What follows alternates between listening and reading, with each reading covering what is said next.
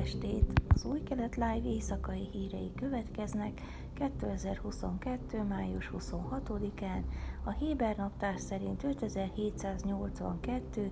IRH 25-én.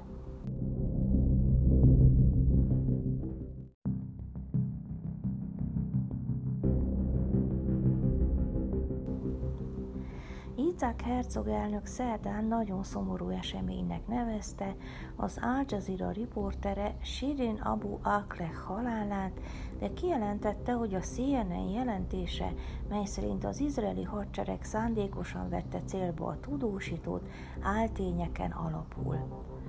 A svájci világgazdasági fórumon Herzog elmondta, a palesztin-amerikai újságíró két héttel ezelőtti meggyilkolása egy izraeli katonai rajtaütés során Jeninben fáj nekem, ahogy sok más izraelinek is. Az elnök felszólalásában hangsúlyozta, hogy Abu Akleh halála a Jeninben végzett terror elleni küzdelem és a 19 civil és rendőr halálát eredményező terrortámadások közepette történt, és Izrael közös vizsgálatot ajánlott a palesztinoknak, akik ezt visszautasították. Fogták a holtestet, fogták a golyót, és e tények nélkül egyik forgatókönyvet sem lehet alátámasztani, tette hozzá Herzog. A palesztinok nem hajlandók átadni a golyót, és semmilyen módon nem működnek együtt Izraellel a nyomozásban, de azt mondták, saját vizsgálatok eredményét megosztják bármely másféllel. A CNN vizsgálata a Jenini menekültáborban történt incidensről készült 11 videón alapult, amelyek közül legalább egyet korábban publikáltak, valamint 8 szemtanú vallomásain.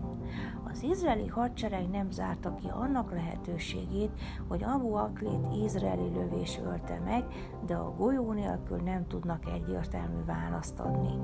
A CNN jelentése azonban azt sugalja, hogy a lövöldözés szándékos volt, és az izraeli katonák direkt támadtak újságírókra, amit Izrael elutasít. A CNN felvételekre, törvényszéki leletekre, a lövések hangelemzésére és a nyolc szemtanú beszámolójára alapozta állítását.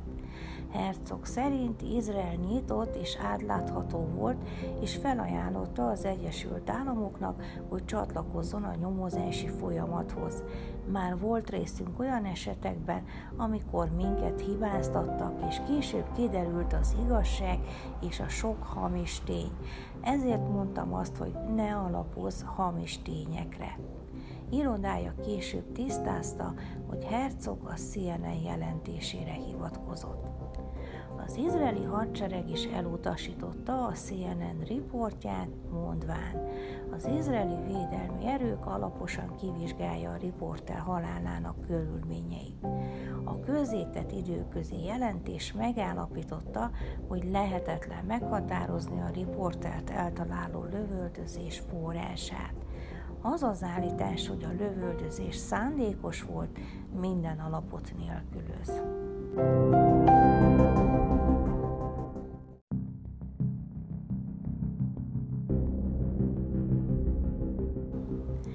A Ynet hírportál szerint Avigdor Lieberman pénzügyminiszter szerdán elrendelte, hogy vizsgálják meg a Mérsevai Ben Gurion Egyetem finanszírozásának csökkentését, miután az intézmény a hét elején tüntetésnek adott otthon, mely során a résztvevők palesztin zászlókat lengettek és Izrael ellenes szlogeneket skandáltak.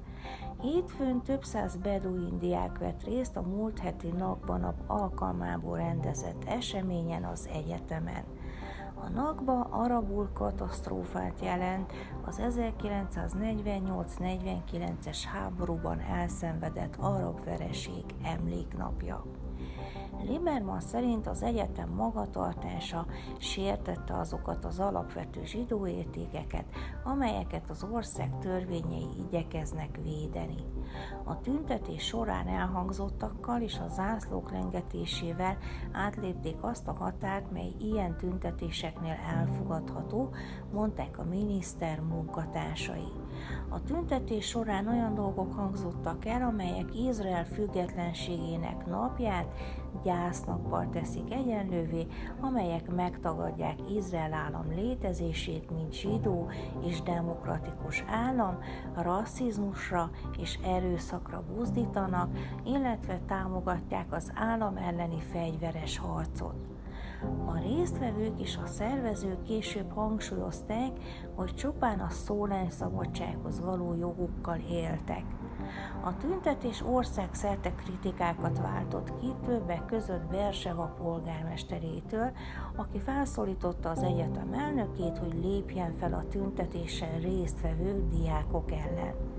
A bírálatra reagálva az egyetem közölte, hogy azért hagyta jóvá a felvonulást, mert nincs jogi alapja annak a betiltására, mivel Izrael hivatalos kapcsolatokat ápol a palesztin hatósággal.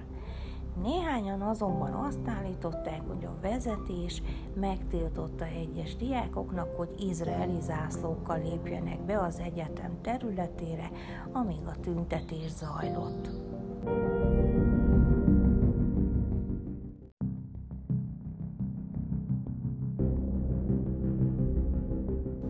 Az izraeli népesedési és bevándorlási hatóság új módszereket vezetett be a várakozási idők lerövidítésére. Így módon a hatóság igazgatója Tomer Moszkovic bízik abban, hogy az új intézkedések csökkentik a mintegy 700 ezer új útlevélre váró izraeli lemaradását.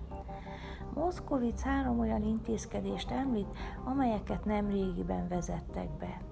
Egyrészt a Bnebrakban megnyílt új irodát, ahol az izraeliek 400 sékeles online befizetés ellenében kaphatnak ideiglenes útlevelet.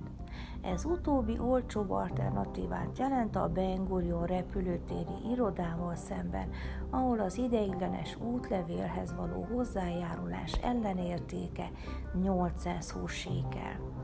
Így módon május végéig 5000 izraeli kaphat új útlevelet a Bnébraki irodán keresztül. A lemaradás csökkentésére irányuló másik intézkedés az útleveleket előállító intézmény munkakapacitásának növelése.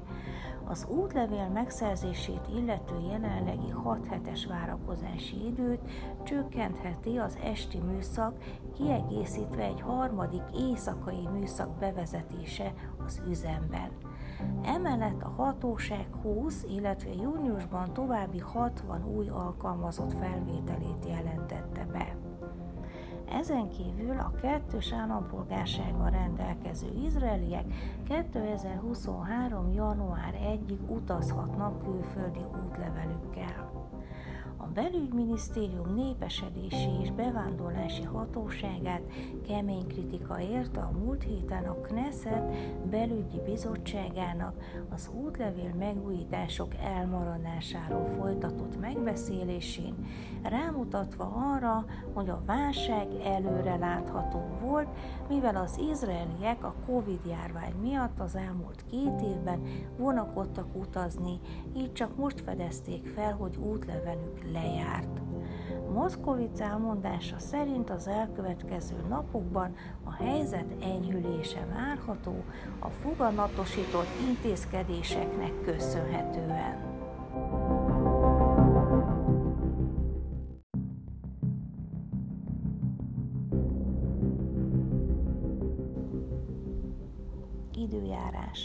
Pénteken napos idő várható, Jeruzsálemben 32, Hajfán 24, Eiláton 39, míg Ásdodban 27 és Tel Avivban 29 fokra lehet számítani. A sábát bejövetele Jeruzsálemben 19 óra 01, Tel Avivban 19 óra 20 perc. Heti szakasz Behutáj. Részlet és szólt az örökkévaló Mózeshez mondván, szólj Izrael fiaihoz, és mond nekik, ha valaki kiváló fogadalmat tesz, becslésed szerint való személyeket az örökkévalónak, akkor legyen becslésed férfi személyre nézve, 20 évestől 60 évesig legyen becslésed 50 sékel ezüst, a szentség sékelje szerint. Ha pedig nőszemély az, legyen becslésed 30 sékel. Ha pedig 5 évestől 20 évesig levő, akkor legyen becslésed a férfi személyre nézve 20 sékel, a nő személyre nézve pedig 10 sékel.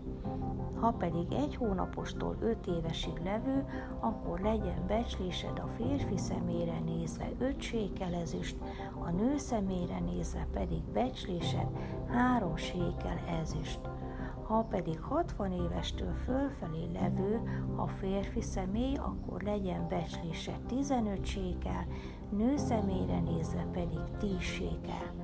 De ha szegényebb becslésednél, akkor állítsa őt a pap elé, és becsülje meg a pap. Az szerint, amint jut a fogadalmat tevőnek vagyonából, becsülje meg a pap. Ezek voltak az új kelet live hírei Ómer 40. napján, csütörtökön, Sábát Sálom